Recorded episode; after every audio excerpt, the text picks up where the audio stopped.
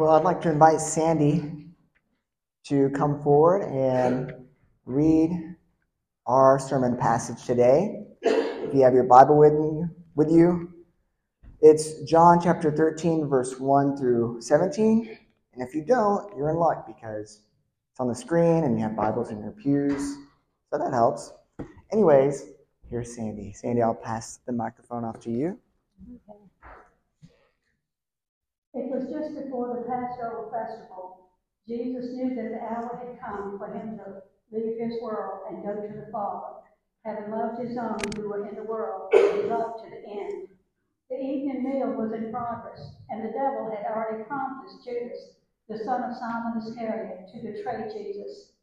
Jesus knew that the Father had put all things under his power, and that he had come from God and was returning to God. So he got up from the meal, took off his outer clothing, and wrapped a towel around his waist. After that, he poured water into a basin and began to wash his disciples' feet, drying them with the towel that was wrapped around him. He came to Simon Peter, who said to him, Lord, are you going to wash my feet? Jesus replied, You do not realize now what I am doing, but later you will understand. No, said Peter, you shall never wash my feet. Jesus answered, Unless I wash you, you have no part with me. Then, Lord, Simon Peter replied, Not just my feet, but my hands and my head as well. Jesus answered, Those who have had a bath need only to wash their feet. Their whole body is clean, and you are clean, though not every one of you. For he knew who was going to betray him, and that was why he said, Not everyone was clean. When he had finished washing their feet, he put on his clothes and returned to his place. Do you understand what I have done for you? He asked them. You call me teacher and Lord, and rightly so, for that is what I am. Now that I, your Lord and teacher, have washed your feet, you also should wash one another's feet. I have set you an example that you should do as I have done for you. Very truly, I tell you, no servant is greater than his master, nor is a messenger greater than the one who sent him. Now that you know these things, you will be blessed if you do them. Thank you, Sandy. Well, I just invite you to just pause with me and go to the Lord in prayer.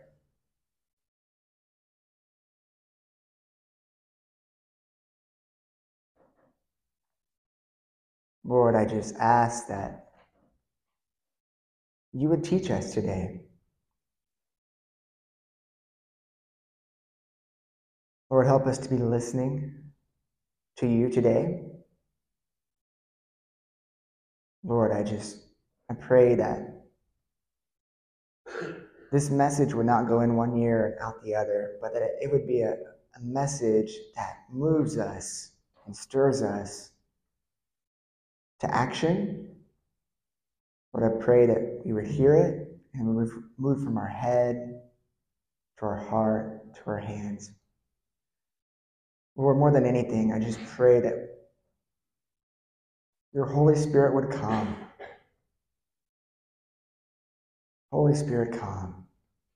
Guide us through the reading, understanding, and hearing of your word. Lord, unless you Build the house, the workers labor in vain.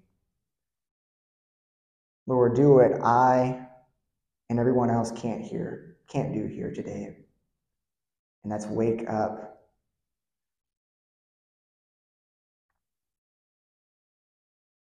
And call to life. Lord, we love you. We thank you. And it's in Jesus' name that we pray. Amen. Well, for as long as I can remember, until I reached my 30s, which, yes, I am in my 30s, contrary to popular belief, I have struggled with insomnia. I'm sure a lot of you have or are struggling with that in your life. And thankfully, after making a lot of lifestyle changes around three years ago, I have not really struggled with insomnia anymore, thankfully. But for most of my life, it has been a constant struggle for me. And as a child, I remember laying in bed for two to three hours. Yeah, you heard that right. Two to three hours each night, wide awake in a dark room, just waiting and waiting and waiting to fall asleep.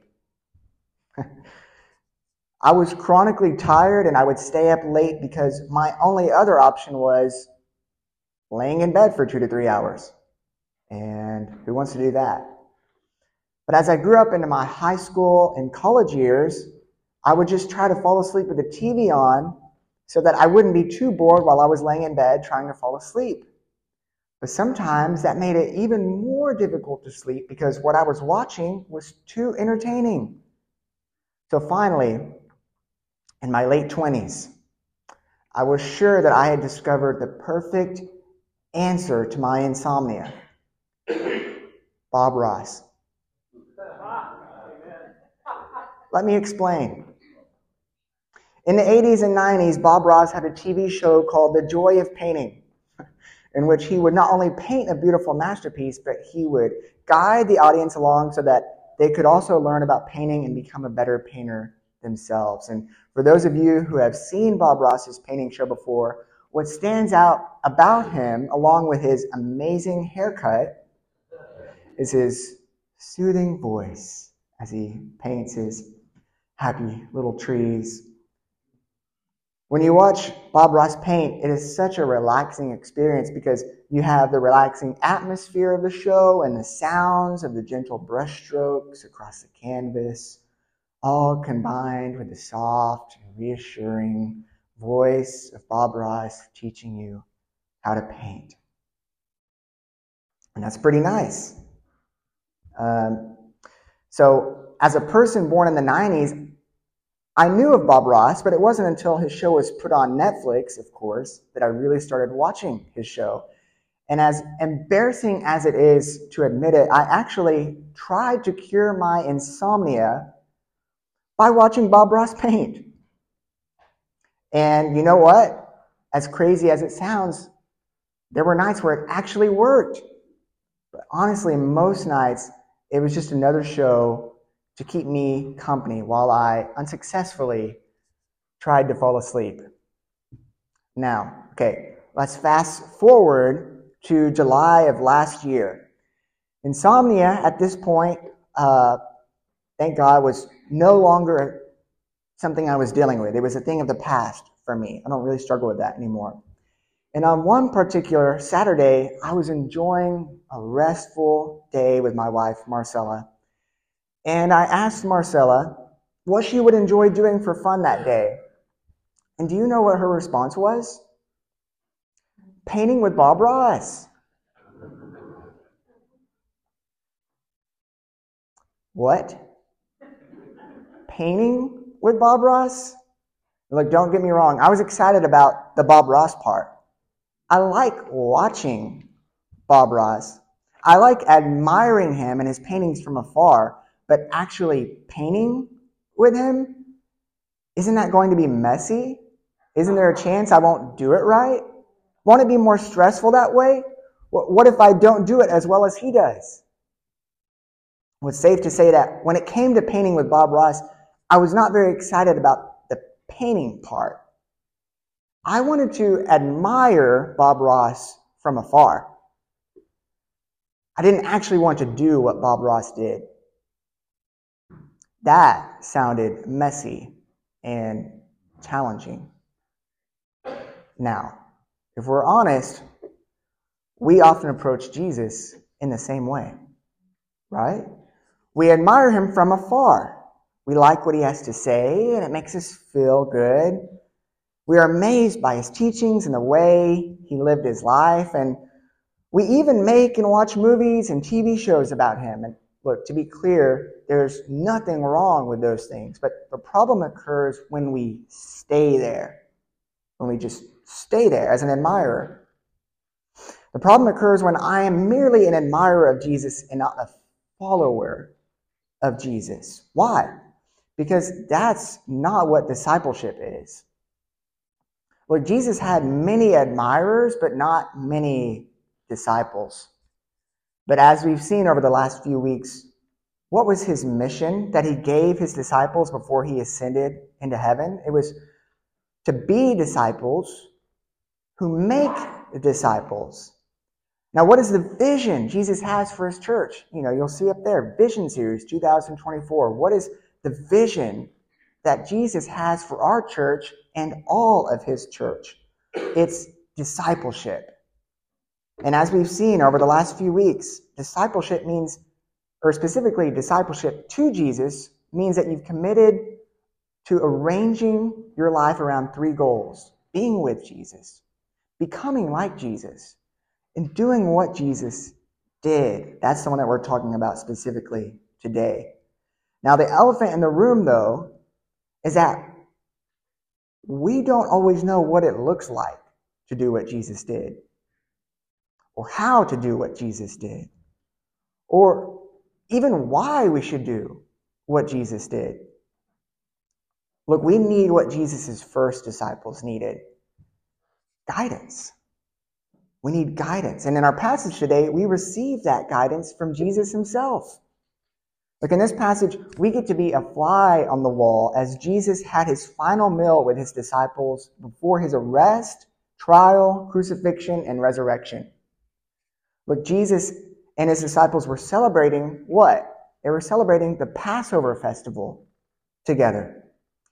And New Testament scholar N.T. Wright points out that when John, remember this is the book of John, when John mentions a Jewish festival, so like the Feast of Booths, the Feast of Tabernacles, and now the uh, Passover feast, when John mentions a Jewish festival, he wants us to understand that Jesus is applying its meaning to himself. Have you ever noticed that? So what is the Passover festival and how does its meaning apply to Jesus? Well, as you might remember, when God was about to set his people free from slavery to the Egyptians in the book of Exodus, God warned Moses that he would put to death the firstborn of both people and animals in one night. And that night would be known as the Passover. Why? Because God's judgment would pass over any household that sacrificed a lamb without any imperfections and put the blood of that lamb on the sides and tops of the door frames of the houses where they ate that lamb. This is what the Passover festival that Jesus ate with his disciples commemorated so that God's people would remember the sacrifice he provided in order to save his people from slavery and deliver them from death. That's what the meal Jesus is taking part in here in this passage is all about. In our passage today, Jesus knew that the time had come for him to be the final and the ultimate Passover lamb. He himself. Now, okay, you might be asking, what would we need a Passover lamb for? What do we need rescuing from? Well, as hard as it might be for us to believe, our condition in life is not any different from the Israelites who were uh, delivered in the Exodus. We are born as what? As slaves to sin. You might say, I'm, I'm not a slave. Well, according to Scripture, yeah, you, you were born as a slave to sin.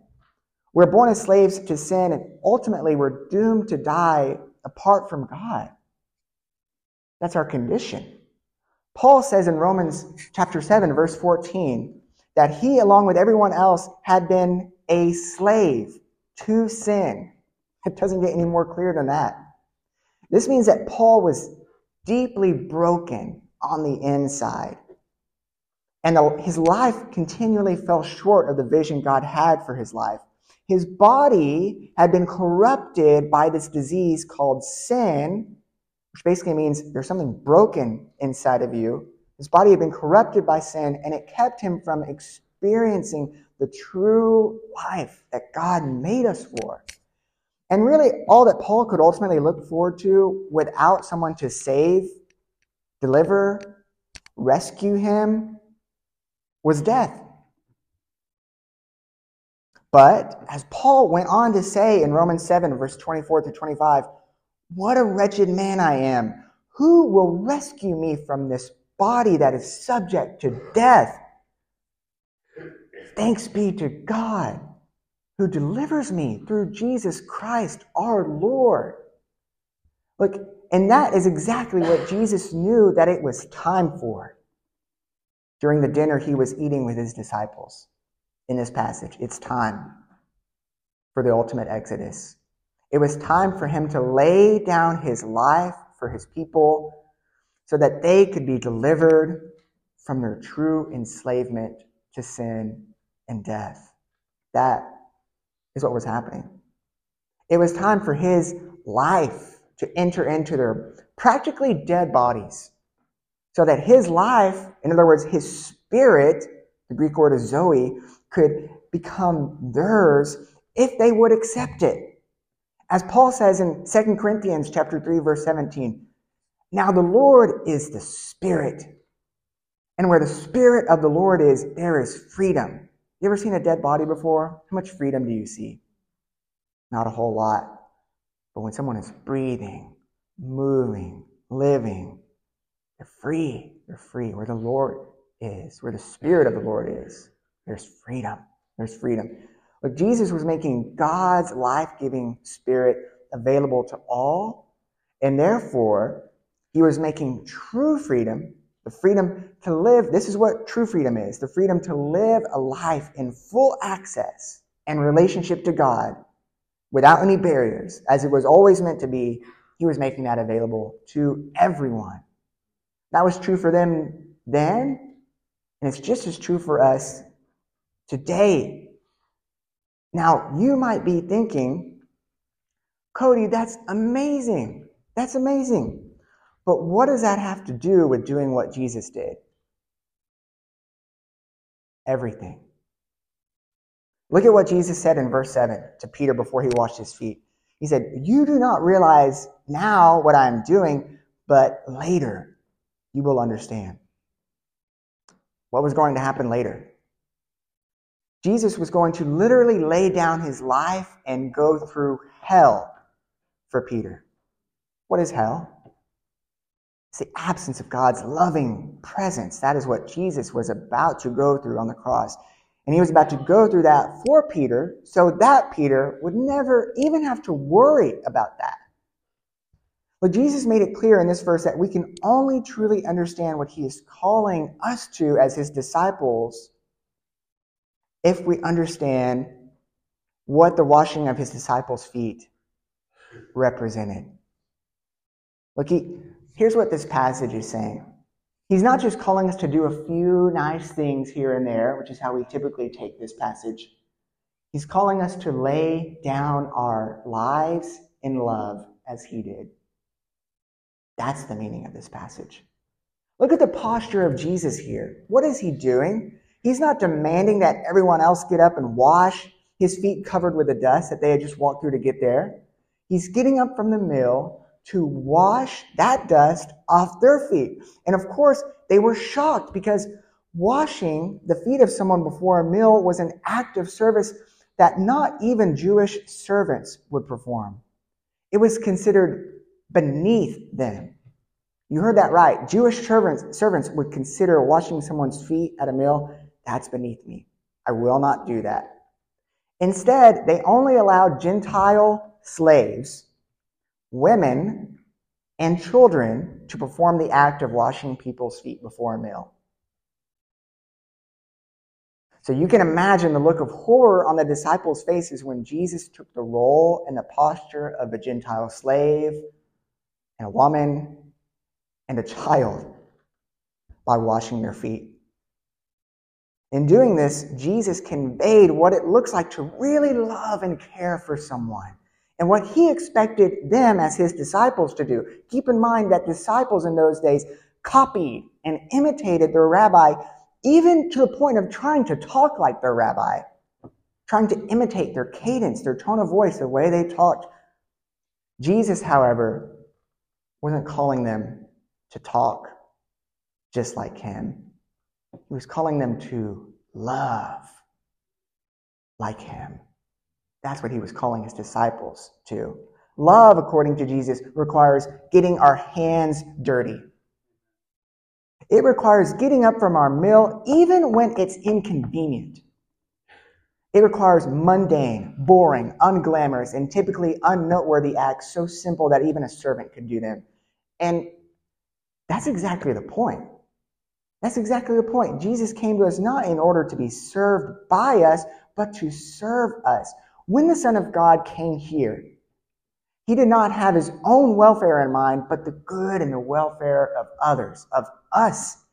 Look at what Paul said in Philippians 2, verse 3 through 11, about what it looks like to imitate Rabbi Jesus. It's a little bit of a longer passage, but really listen. This is what he's talking about. Look, Paul said, Do nothing out of selfish ambition or vain conceit. In other words, don't do anything because ah, this is only good for me, or ah, I'm better than everyone else. Rather, in humility, in other words, by lowering yourself down. In humility, value others above yourselves, not looking to your own interest, but each of you to the interest of others. In your relationships with one another, have the same mindset as Christ Jesus, who, being in very nature God did not consider equality with God something to be used to his own advantage. He didn't say, well, I'm, I'm one with God. I'm God. Therefore, get down and serve me. Rather, he made himself nothing by taking the very nature of a servant, being made in human likeness, and being found in appearance as a man, he humbled himself by becoming obedient to death, even death on a cross, the most humiliating and shameful way you could ever die. Therefore, God exalted him to the highest place. Therefore, God exalted him to the highest place and gave him the name that is above every name, that at the name of Jesus every knee should bow. In heaven and on earth and under the earth, and every tongue acknowledge that Jesus Christ is Lord to the glory of God the Father. This is what Jesus did. He served in love. This is what the kingdom of God looks like washing dirty feet. This is who God exalts, those who lower themselves to be servants. This is what doing what Jesus did looks like, not just admiring him as he washes feet, but joining him. When I was growing up, on the occasions that we went to church together as a family, we would go to a mega church with thousands of people in the Dallas area called Lakepointe Church. We would park, okay, we would park in the parking lot all the way over at Kohl's and wait for the bus to come and pick us up. And the bus would take us to the church because the church parking lot was so full. Yeah, some things actually are bigger in Texas. we would walk into the massive auditorium, find a seat, listen to the worship music and the sermon, walk out, wait for the bus to take us back to our car, and drive home. All I saw of the pastor each Sunday that I went there was only what I saw on stage each Sunday. So naturally, when I felt called to be a pastor at the age of 17, I thought that pastoring was just teaching and preaching from the stage. However, when I went to seminary several years later, I was mentored by a pastor of a much smaller church. And he would take me with him on pastoral care visits. And he told me one day that we were going to visit a member of the church who was unable to leave his house. My pastor referred to him as a shut in. And this man, unfortunately, was hardly able to really take care of himself. He didn't have I mean, he had a nurse to kind of come in every once in a while, but he didn't really have anyone to really.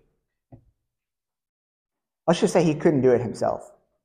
Now, when he got to his apart- when we got to his apartment room, we went inside and sat down next to him. We visited with him for about an hour, and I noticed that my pastor was not in a rush to leave, but simply enjoying his time spent with this man. And when we left, I pointed out to my pastor that this man was living in a really bad situation, really bad condition. Yeah, he told me on the drive back. I've, I've gone over with some members of our church to clean his apartment before. And it wasn't easy. I, I had the bathroom. I remember sitting there in stunned disbelief. Like, wait, what? This is pastoring? It's not just standing up on a stage and preaching? I'm sure my reaction to finding out my pastor had cleaned someone's dirty bathroom was similar to the reaction of the disciples as Jesus cleaned their dirty feet. It was at that moment that I realized that following Jesus is about so much more than just hearing sermons and singing songs on Sunday and reading the Bible. Those things are good and necessary. But following Jesus is also about serving and loving people on behalf of Jesus so that they can know that they are deeply loved by him and they are not forgotten by him. By the way, what my pastor did for this man is not just for pastors. It's a pastor's role to set an example, to gently instruct, and to equip the church for ministry. But it's all of the church's job to do the ministry. But okay, where do we do this? Like, where do we actually go to do what Jesus did? The obvious reality of this passage is that doing what Jesus did requires us to actually go out among real people. Jesus said in verse 17, Now that you know these things, you will be blessed if you do them. Look, I just want to say that's part of why it's so damaging to just sit at home and watch a church service on TV or online and never actually become a part of an actual local church fellowship. Look, I know there are special occasions and reasons that keep us at home sometimes, but we weren't meant to just stay there and live a private, individualized faith. How will you ever be able to wash people's feet that way. But I don't like all the people at church. When you read the gospel accounts of the disciples, they didn't really seem to like each other very much either. They were constantly competing with each other and arguing with each other. But people are messy. Yes, that's exactly why Jesus washed their feet. But I might get hurt by people. Yes, you most certainly will. You will. And you will definitely, at some points, be the person who hurts people at church. But I want you to really think about whose feet Jesus washed that night Judas. It's clear from verse 11 that Jesus already knew that Judas would betray him. And yet Jesus still got his towel and his fingers dirty with the dust of Judas's feet, gently and lovingly washing them as if they were his own. That doesn't justify what Judas did any more than it justifies the wounds you may have experienced or given others at church, but it does tell us a lot about love. It's easy to love people when you're safe at home. It's hard to love people when you're actually with them. And yet, love steps out into the messiness of the lives of real people. This doesn't mean that there are never legitimate reasons or times for you to leave a certain church community. I want you to hear that loud and clear, especially if it has become an, an abusive environment. That's a legitimate reason to leave a church community. There's no repentance seen at all. But what it does mean is that you can never follow Jesus' example of washing other people's feet without other people. Being in community is not an added bonus of following Jesus. Being in community is where we come to put our discipleship to practice. It's part of discipleship to Jesus, not the icing, it's the cake. Look, being in community is where we grow not just in what we believe, but in living out what we believe. Being in community, it humbles us, just as it humbled the disciples in this passage. It shows us what we actually believe rather than what we say or think that we believe. Do you realize that? Look, I'll give you an example. I can say I am the best basketball player in Bowling Green, Virginia. I can even believe that. Some of you are like, what? Trust me, I'm not. But when I actually go out to play basketball among other basketball players in Bowling Green and miss almost all of my shots and let the person I'm defending get past me nearly every play, look, I, I not only improve my game through doing that, through actually playing, I also see what I need to improve in my game and what areas I need the most help in. Do you see that? I don't grow as a basketball player in spite of the other players around me.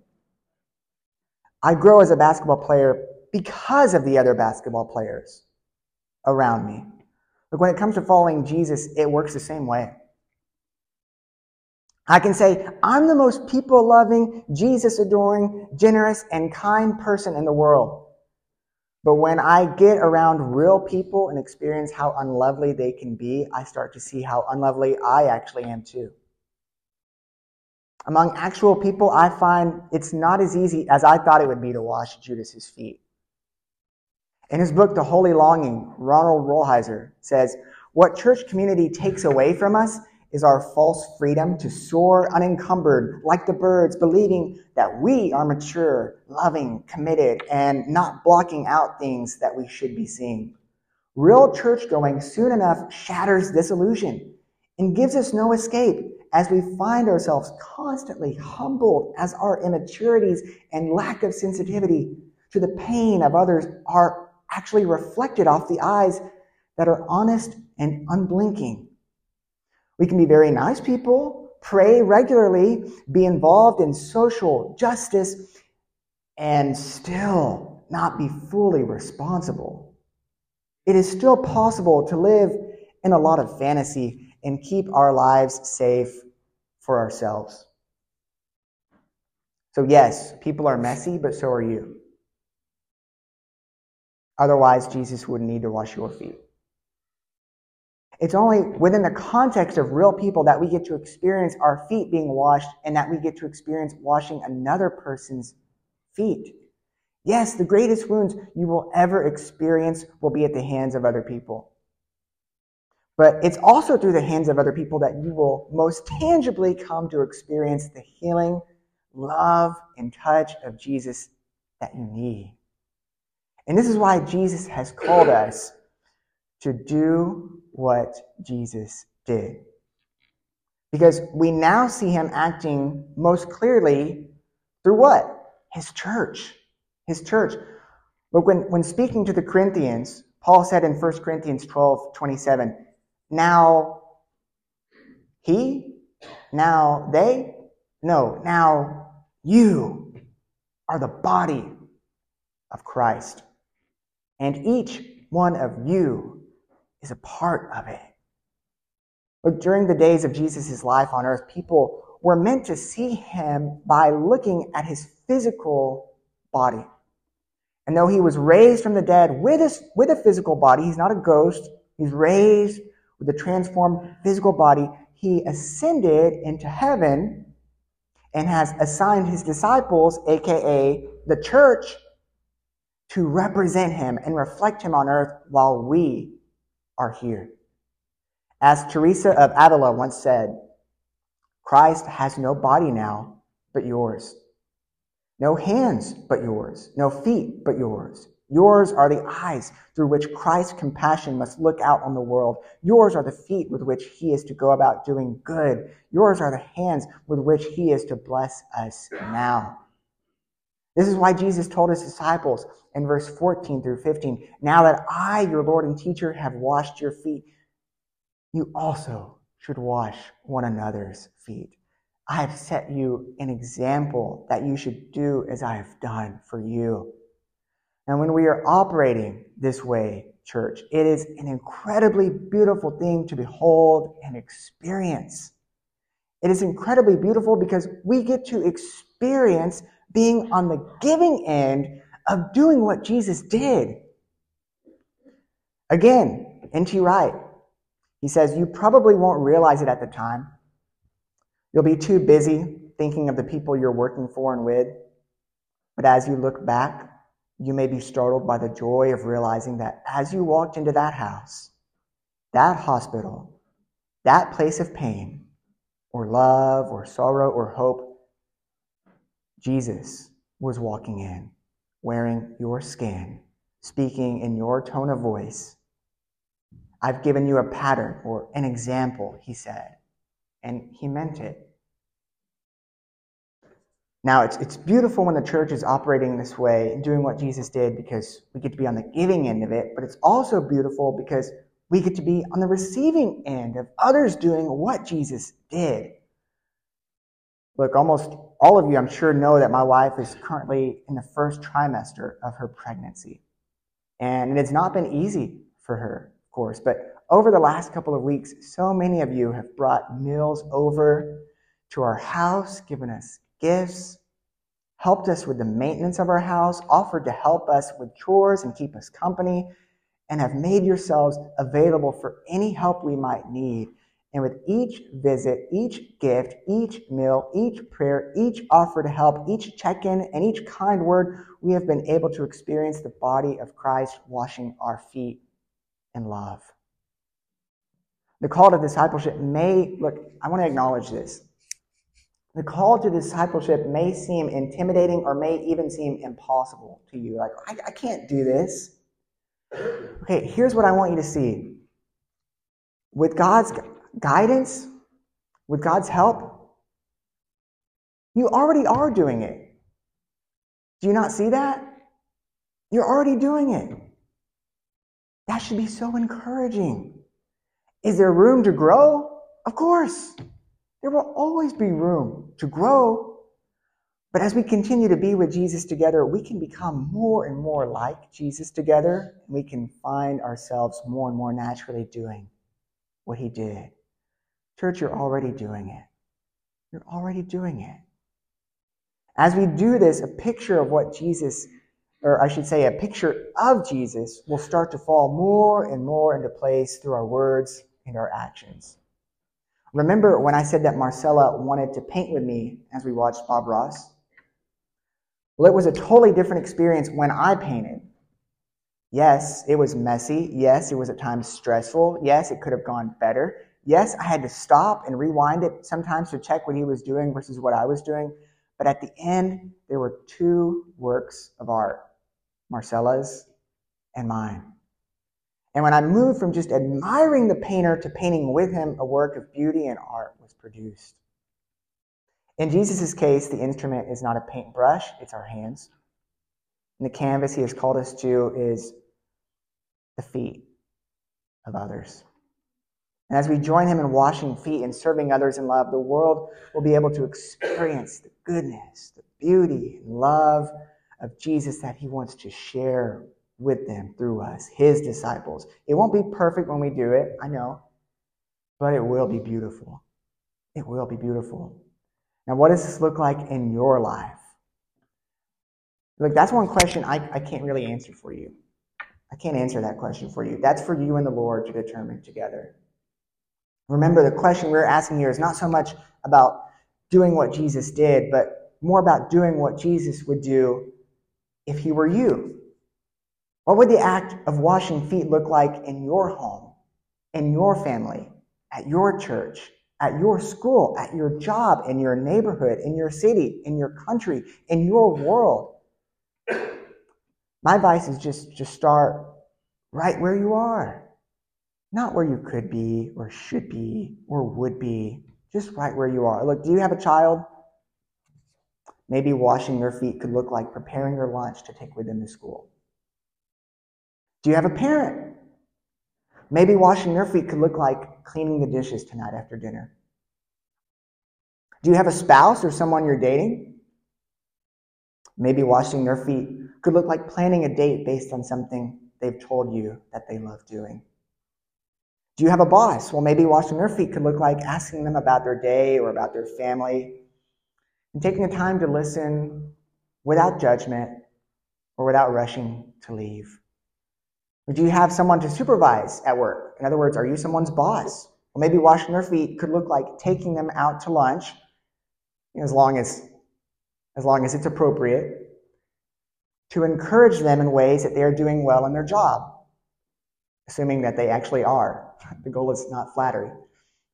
Look, there are so many ways that you can wash feet with Jesus. But remember that the goal is always to do this with Jesus. It's like I said last week don't let this become something you do so that Jesus will love you. That is not the point. Remember, he washed the disciples' feet not so that he could love them, but because he already loved them and wanted to show them. We are doing this because we have received this love from Jesus and we want to express this love with Jesus. So let's commit as a church to actually putting this into practice, to doing one act of service for someone this week. If I set the bar too low, it's better than nothing. It can be as big or as small as you want. Like, I'm not limiting you to one thing this week, but let's just start this week just aiming for at least one thing. Just one thing. What's one way I can wash someone's feet this week? Look, don't let Jesus' words here in this passage end with this sermon this Sunday, but experience them as you wash feet with Him. Then you will truly experience what Jesus said after He washed people's feet. Now that you know these things, you will be blessed if you do them. Let's pray.